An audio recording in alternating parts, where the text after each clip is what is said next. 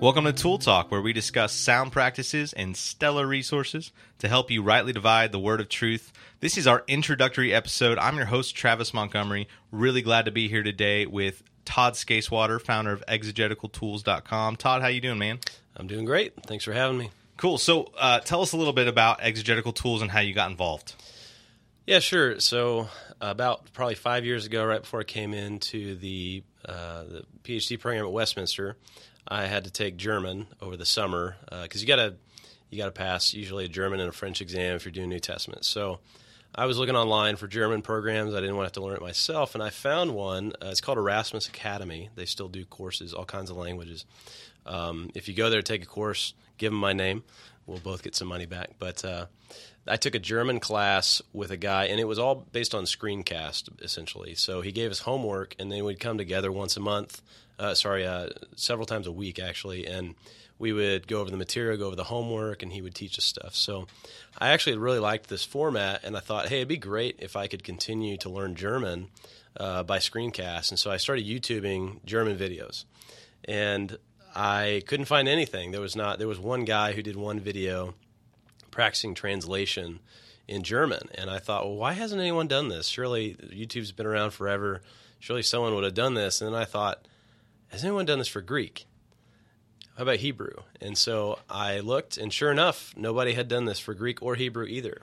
And so uh, back then, this was probably 2000, uh, what 2012. I decided like this would be really a great idea to to have uh, exegesis videos in Greek and Hebrew to help people read, uh, improve their languages. And I started working on some videos back then, uh, working through Colossians, and the format was a lot different. The website was a lot different, and uh, took a break a little bit.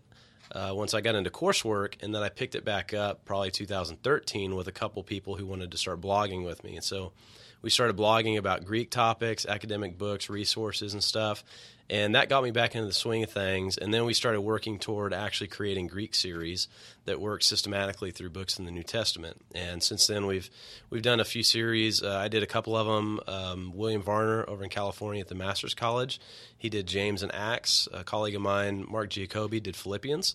It's the same content he teaches in his Greek three course at Westminster Seminary. So these five series are up there. We have a bunch more contracted now and we've we've kind of expanded out into some other things. Um, uh, we got a lot more series coming on Greek. We're trying to get into the Hebrew side of things. It's hard though to find people who um, who have the technological know-how, the savvy to want to actually do this kind of creative pedagogy online with the languages. So I'm continuing to look for more people who want to learn the technology or already know it and want to continue to help pastors and students to uh, regain, retain, and improve their biblical languages is kind of the goal of our website. That's awesome. Yeah, there's definitely a biblical languages focus. Uh, so I got connected to you, as you know, but as our listeners may not, about a year ago in Joplin, Missouri, um, hometown for you. Mm-hmm. Um, moved here for my undergrad, both pastors at um, Baptist churches here in town. I'm fixing to make my way up to Kansas City and study at Midwestern Seminary, finish up my Master of Divinity. Uh, and so we kind of caught each other, uh, your way in, my way out, mm-hmm. kind of a thing. Started talking about the idea of a podcast. Started talking about how exegetical tools has branched out a little bit from languages, although major focus on languages, to just general biblical studies, biblical theology, uh, discipleship and ministry guides, Fontes Press uh-huh. um, is a an outgrowth, if you want to. I don't know how you want to put it. That's how I'll put it of, of exegetical sure. tools and some publishing there, and really thought you know we could probably provide another avenue for people to bone up on their biblical studies, bone up on languages, various exegetical issues. And so we've recorded a, a few episodes already, but we're gonna push this one first because you get dibs, Todd. Oh well, thank you. So you you, you green lighted this project. You, you kind of started that. things off, and so why don't you tell us a little bit about um, the purpose of good exegesis and using other tools. So here, here are two guys I'm thinking of, um, uh, just general uh, caricature guys, but the stereotype is there for a reason. Um, there's you know brother Jim, who on one hand he just kind of says, you know, I just need my Bible in my prayer time. Uh, you know, maybe he's uh, a pastor, maybe he's a bivocational pastor, maybe he's a layperson who's just interested in Bible study, and he just doesn't see the need for all these books. I mean, we mm-hmm. got 66 of them. They're wonderful. Um, It's a lot of books. so that's a lot of a books. big library, That's a big library, man. Um, or one book, depending on you know your definition of book, I guess. Sure. But we've got we've got the Bible, and we absolutely prize the Bible at Exegetical Tools. So let's start with Brother Jim. What's the point of one learning languages and two using other outside resources for Bible studies Yeah, well, the good thing about Brother Jim, I, I like Brother Jim in this respect that he values the primary text. Amen. He values um, coming in himself, and he wants to read the text himself. He wants to hear from God. He wants to uh, know the passage inside and out, and he wants to bring that to his congregation. He wants to soak that in prayer. He wants to try to discern from the Lord uh, what the meaning of this passage is and how he can apply it to his people. The problem with caricature Brother Jim is that uh, we see that as a lack of pride because he's going to the Lord for meaning. But I think in reality, uh, it's actually a problem of pride because he's assuming that his spiritual abilities and his ability to discern through the Holy Spirit the Lord's uh, voice in his word is enough. He's he's suggesting that he doesn't actually need the history of interpretation of a passage all the way back from the first and second centuries all the way to the present. The thousands of mature spiritual commentators who love the Lord just as much as Jim and who have commented on those passages, drawn out its meaning. People from different international contexts, uh, bishops from Africa like Augustine, and uh, all around the globe from these ver- various contexts in which they're speaking from. He assumes that he doesn't need them, and all that he needs is this spiritual discernment that he has within himself. So exegesis is very important um, as far as resources go, because it's allowing these spiritual mentors uh, to speak to us, and it's about creating a dialogue with other people. Not that everyone has an equal voice in that dialogue, because we know that everyone comes from their own biases and their own tradition and background, but it's about allowing that dialogue to happen and not being so prideful that we think that we can figure it all out ourselves. That's a good word. I think that uh, hopefully encapsulates kind of the heart behind why we do this. But then let's talk about maybe a, an opposite error, a pendulum swing. Let's let's go, brother Joe. Brother Joe. And so we got Jim and we got Joe. I don't want to give them drastically different names as if there's two, you know, categories of people who would fall into this. Um, there's probably a lot of upbringing and personality elements that play into these. There's I- spectrum, yeah. Oh yeah, and I, and I feel like maybe I, I, I shift between the two, so I think this is helpful for me as well. But maybe uh, brother Joe is thinking, getting maybe just a little too caught up in you know secondary text. You mentioned brother Jim's uh, love for the primary text for the Bible for understanding, um, and how maybe there's a pride issue in assuming he can understand it himself, and how the goal is understanding that text. What about just purely academic? You know, we just want to understand what the the dialectic behind this was, or what was the polemic behind such and such a passage. And it's almost as if that's where the good stuff is.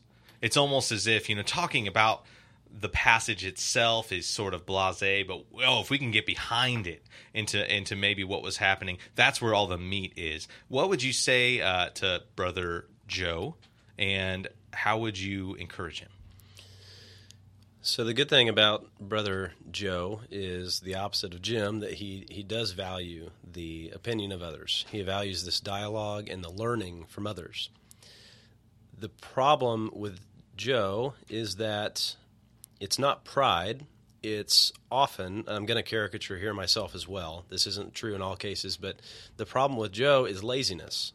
Because uh, I'll be honest, even, you know, I've, I've been through this PhD program focusing on New Testament and the Greek language, and I do this website with Greek, and uh, I love Greek and everything. But when I'm when I'm sitting down each week to prep a sermon in the New Testament, I'm going to translate that in Greek first, unless it's like some you know several passages, several chapters long or something. But if it's a paragraph or two or three, I'm going to translate that in Greek, and that's the first part of the process, and it's actually difficult because what I want to get to is the meat and I want to get to the application. I want to get to like what's the point of this passage? What's the theology? What's the payoff? And sitting there and dealing with the intricacies of the sy- syntactical function of a participle is boring. At I the- just fell asleep as you said that. Exactly. Yeah. Thank you. That's what we do here. so uh, if you ever, you know, if you're ever tired at night and you can't fall, if you've got insomnia, you can, you know, watch some of my Greek Mm. Another videos. great use for exegetical tools. Exactly. Yeah. So um, it's it's difficult to work through the passages and really dig into the primary sources. So it, it's it's often laziness that keeps us from actually getting to the passage ourselves first and doing that really mental exercise of trying to um, discover the meaning in the text and hear from God and do everything that Brother Jim is doing. But the other thing, the other problem is that commentators disagree so much. So if you haven't worked through the passage yourself and formed your own opinions prior to consulting the commentaries, you're going to get a hodgepodge of ideas about each verse, and then you're basically just going to pick whoever you think sounds the most convincing. And then it becomes a battle of rhetoric among the commentators. So who is the most persuasive? And um, as as most people know, like N.T. Wright has a way with words. So if you're reading a commentary by N.T. Wright versus a commentary by F.F. Bruce, who is so dry and dull that he will also put you to sleep if you have insomnia, you're you're probably going to be more convinced by the rhetoric of N.T. Wright, despite the merits of their argumentation. So that's why it's important to first form your own opinions and look at the evidence yourself of the passage and form your own kind of outline and then test your own opinions and your own conclusions against the ideas of others. I appreciate that a lot. I know that um, just coming out of a prolonged undergraduate study in, in Christian ministry because of uh, several ministry opportunities, a couple internships, things like that, and just having come through a, a year of an MDiv. So I'm, I'm going to be where some of our listeners are at right now, is being a seminary mm-hmm. student. Uh, some of our listeners, that's very old hat, and they, they barely remember those days or try to forget them or whatever. Others may be looking forward to it, maybe considering going back to school and getting that MDiv finally. But I know that one of the things that it's easy to get caught up in. I'm not sure. Maybe you can speak to how that looks at the doctoral, postdoctoral level. But at my level, it's easy to get caught up in um, the pathos of the argument. It's easy to get caught up in just rhetorical force. And like you're saying, um, in any two commentators, uh, one may write a little bit more fluidly, a little bit more uh, just enjoyably, and we might miss a, a hole in the argument. Um, we may gloss over someone else who's a little more dry. And so, what is the first resource? So you mentioned going straight to the Greek text. Right. So maybe second. What's your what's your second resource when you are personally studying a passage of scripture for whatever, whether it's uh, to teach, to write, uh, to preach? Where do you go next? The second, so the first place is working through the text myself, and as I do that, I guess this would be the first source. As I'm doing that, I, I'm using my Bible software. I personally like uh, BibleWorks because it's just quick and dirty exegesis. You got the bare minimum resources you need, like BDAG and HALOT, and uh, the Greek grammars, Robertson and Wallace, and the Hebrew grammars by Waltke. If you're doing Aramaic, you have Aramaic. So you have all the va- the basic stuff to help you work through the Greek, or the Hebrew, or the Aramaic. After you've gotten through that, the next thing I'm going to do is I'm going to take all my notes that I've done in my own note file, and I'm going to reorganize them. So I have all these notes. I've translated the passage. I'm going to create an outline of what I think the passage is, itself is saying in its original context and then I'm going to try to summarize. I kind of have a workflow, a sermon template. Uh, maybe we can post a link to that downloadable uh, on this podcast episode. Check it out. Check it out. We can download it. But it's it's a workflow that helps you condense from paraphrase the passage, summarize it in one sentence. What's the main point? And you're it's a funnel coming down so that finally by the end, you've you've been forced to decide what is this the main idea of this passage, what's most important, and what is peripheral. Once you figure out what's peripheral you've decided what you don't need to talk about in the sermon. Okay. Uh, unless you know there's obvious contextual factors. If your congregation really struggles with something, or they you feel like you really need to bring them something that's peripheral, you might want to focus on that in your sermon. But if you're just trying to preach the main point, you figure out what's the main point, what are the main some points, and now you figure out what you need what you need to research more, right? So if you get to let's say your your main point has a word in it, uh, let's just make up a word like repent so that's the metanoia Greek word group, right? Now, so many people in um, in our congregations and even ministers and claim not singling anybody out, but the idea of repentance is something that you have to glean from its contextual use in the New Testament because it's an English word and it has an English etymology. And we tend to think of these theological words that we have in English. People tend to get a definition of them early in life and cling to them. But the word repentance, uh, this metanoia word group in the New Testament, you go in and you do a word study now. And so you're going to use your resources like Um, for instance, I have uh, TDNT, the Theological Dictionary of the New Testament. I'm looking at them right now on my shelf, and I have the uh, the New International Dictionary of New Testament Theology and Exegesis. There's also the Exegetical Dictionary of the New Testament, I believe, the EDNT, and there's some other word study resources. So if there's a word that you think that your congregation or that you don't even really understand, but it's a part of the the main point of your passage, then you're going to want to do a word study on that, and that those are one of the first places you're going to want to go. The um, the New International Dictionary of New Testament Theology and Exegesis is is kind of the newer resources out by Zondervan.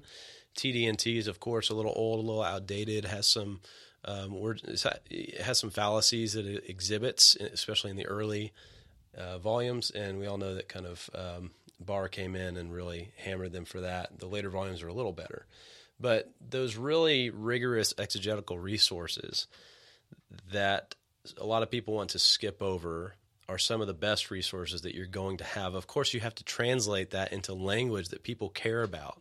You can't lay out your word study of metanoia on the pulpit in front of you and read it like you would at an ETS conference. You have to make this exciting. You have to give illustrations. You have to use stories and you have to spice it up. But just because they're boring academic resources, don't let that mean that you're going to skip over them. That's a good word. Um, that that brings up a separate issue, if you don't mind, and I, it all kind of comes under the sphere of what tools do we use when we do exegesis? Why do we use them? How should we use them? Um, which is you know the broad theme of what we do all together at Exegetical Tools, but also in this podcast. Um, so here's a question: We are further removed uh, than TDNT from Koine Greek and its actual usage. How and why is there a new and better and improved explanation, a better theological dictionary out there? Um, as far as study goes. If people are suspicious okay how come they how are we dredging up all these new understandings of ancient texts the further we get away from them? Would you mind kind of explaining the process a little bit and explaining uh, why we ought to uh, thoroughly evaluate but embrace new scholarship? Sure. There from the ancient church through the medieval period through the reformation period there is so much firm sound wonderful orthodox theology that we can build on and we should emphasize that we're building on things. We're not we're not destroying the foundation and rebuilding a new house, right? We have these these ecumenical creeds. We have this beautiful theology from the fathers. We have its translation into the uh, the Reformation period. We have the rediscovery of the doctrines of grace or the just, justification by faith, whatever we cling to, whatever tradition is, and we want to build on that. Now, let me give you one example around 1900, um, published these two studies. One of them is called Bible Studies. Um, I was in the uh, Salvation Army in Philadelphia, just one of their stores, and I saw this hardback green book, and it said Bible Studies. And I opened it up, and there it is, Deissmann, and it, it's this really influential work because they had discovered all these papyri. Uh, I believe it was in Egypt. They found these papyri where they were preserved because it's very dry there, and it was just like common everyday Koine Greek stuff. Uh, just letters and receipts, things like that. And so he he studied the the language of these papyri, and he came to realize that the the Greek in the New Testament isn't this Holy Spirit language that just fell from heaven. It's actually the just the common language of the people, the the language of transaction of commerce. And so it really is truly koine in the sense of common. And uh, I, I, showed that. So I came up to my wife and I said, "Look at this! It, it's only a dollar. It's it's the book. Look at this book." And she read the spine. It said Bible studies, and she thought, "Oh, great! You know, you found some weird, obscure Bible study book." But she she had no idea the pearl that I had in my hand. I was like, right. "No, this would cost me a hundred dollars, and I'm, I'm getting it for a dollar." So, the moral of the story is always so you put it back and uh, spin it on an ice cream cone, right? Uh, exactly. Yeah. No, I, I, I might as well. I no, but it's sitting over there on my um, my Greek shelf, and to look through that is is really cool because to think that prior to that we ha- we didn't have these papyri. So there are discoveries in history. We have this as well in the Old Testament with Hebrew language, uh, with the discovery of Ugarit and all these kind of texts that we have now. And we and Ugarit's one of the closest languages to Hebrew, and so a lot of Hebrew linguistic problems, uh, like in the Psalms and stuff, have been clarified, maybe not solved completely, but clarified by comparative philology, and the, it's the discovery of all these texts from in the 1800s and the 1900s, especially, that have given us a better understanding of the Greek and Hebrew language as a whole, and of individual lexemes as they are, so that when the fathers and those in the Reformation they're building their theology on words, right? Well, if we can have a better understanding of words, words like justification and words like salvation and repentance and these these words that are especially theologically charged we can use what God has given us in history, these discoveries that people have made to, to create a better understanding of words. And as we're using words to build our theology, we're constantly improving our theology and working toward a greater understanding of the truth. And given that the human mind is finite in itself, we know that we're never going to reach full, complete enlightenment in this age. So there's always a room for improvement in our understanding of our theology and of the language that the Bible is written in. Amen. Yeah, that's good to hear. And that's a great summary of, of a little bit of what we're setting out to do in helping people study New Testament and Old Testament uh, backgrounds, helping people study Greek and Hebrew, helping people find good resources, whether they're uh, kind of a first reach thing or a second reach thing, or maybe just a help toward the end of sermon prep or lesson prep or, or Bible study in general. And that's a lot of what we want to do. And a little bit of what we want to do on this podcast is talk with pastors, scholars, students, and more about either uh, various exegetical issues. We're about to record an episode, another episode, uh, Todd, uh, and discuss the descent clause. We're excited about that. Have have written extensively about that, and going to kind of put it in another format for people. Um, be looking out for that. It's very- hot off the shelves, It's a real easy problem. There's no there's no real controversy.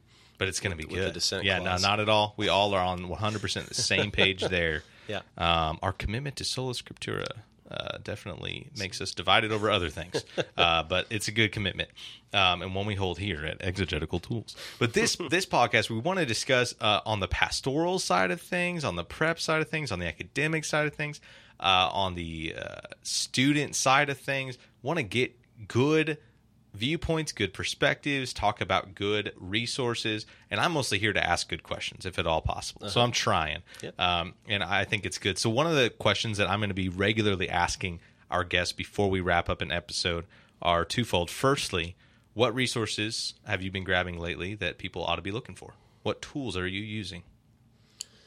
That's a that's a tough question. One of the areas I because it all it, you know basically depends on what you're researching, right? Sure. So one of the things I've been researching lately has been the Apostles' Creed because I was we're going to talk about that in another episode, but I've been working through uh, creating this discipleship guide based on the Apostles' Creed. So one of the cool things about technology nowadays is that anything that's in the open domain, you can pre- you can usually find it online. So there are, as you can imagine, there are hundreds of commentaries on the Apostles' Creed, and so you can go to archive.org and you can type in the name of a title or an author, and you can find a scanned version of these books from the 1800s, early 1900s, and they're all scanned in. So um, I've been using a lot of resources from archive.org lately. I've also got a paper coming up on the topic of the Bible and slavery and evangelical public engagement. So that's another place where I've been collecting sources of evangelicals in the late 1700s and the early 1800s, and especially right before the Civil War period in the 1850s, of evangelicals who were mounting arguments for and against the abolition of slavery. So being able to find primary sources of pastors, ministers, denominational spokesmen who were arguing against the abolition of slavery, who were arguing, for example, that um, African Americans really just didn't have souls, or they were inferior, or they were born into subjection as part of their punishment from God, whatever it might be. Uh, we can go online and just find these freely available without having to go to a library. And you can commiserate with me being here in Joplin, Missouri right now. There's not a big library theologically. There's uh, one, the Christian college you're going to, and their library has the basic resources. But when you when you need to find something as obscure as some Reverend so and so from Philadelphia from 1850 in his speech, you're not going to find it. So you either ILL it or you go online. Uh, so archive.org has been huge for me lately, especially without having a um, a big library nearby. The one other area I've been studying, we've been doing a parable series. So what I did is I got about eight books on the parables, and I've been going. I've been using those to prepare for each sermon. One of the best resources have been Klyne Snodgrass, uh, Stories with Intent. That's an amazing, comprehensive, and I, I emphasize comprehensive guide to the parables. Um, it could have been shorter, but of course, you have the classic book by Dodd on the parables, and then you have the classic book by Jeremias on the parables, the kind of two trendsetters. Um, and beyond them, you have more. You have Blomberg, which is a very, very good introduction to the parables, a very balanced approach. Goes beyond that kind of one point tradition, and Snodgrass goes beyond the one point tradition as well. So Blomberg and Klyne, uh, Snodgrass, and a few others that are kind of sitting on my desk as well. And of course, again, archive.org to be able to look up any uh, any works on the parables that are in the open domain. That's awesome. And then the last question what passage of scripture have you been dwelling on lately? What's hitting you lately? What's something that you would want to leave our listeners with? Yeah. One one verse is it'd be Colossians 128, I believe, that Paul is striving to present every man mature in Christ at the judgment. Mature, perfect. Um, and I think that that's, that's important to me because uh, obviously it was Paul's goal, and so it should be my goal as well. But the idea of someone being whole or perfect or complete, uh, it suggests that our discipleship processes in our churches can always be more expansive, can always be more holistic. So people spend 50, 60, 70, 90 hours working each week. Is our teaching in our church building them up in their faith, not just to be evangelistic in the workplace, not just to send them in as covert evangelistic converters, right? But to actually equip them to use their gifts in a way that glorifies God in their careers, to help them think about what God has made them to do, what they can contribute to society that will be good and beautiful. So, being whole and complete in Christ uh, is not simply about, I, I don't believe, it doesn't just mean that we send people home and beat them over the head until they read their Bible more and pray more, right? That is one, those are two types of spiritual disciplines, and there are two ways that we connect with God. But if if our entire life is lived around our spiritual relationship between us and God, and it never makes its way out into anything else we do outside of these very pietistic spiritual disciplines, I wouldn't consider that a very holistic person because they're creating a bifurcation between their spiritual life and the rest of their life. So uh, with this with Fontes Press, especially in this ministry and discipleship guide series we're doing. That's one of the purposes is we're going to have lots of volumes on different connecting faith with different areas of life, so that we can help ministers to form disciples more holy and, and complete as disciples of Christ. Amen. That's a good word. Todd, thanks for being with us, man. Thanks for having me very much.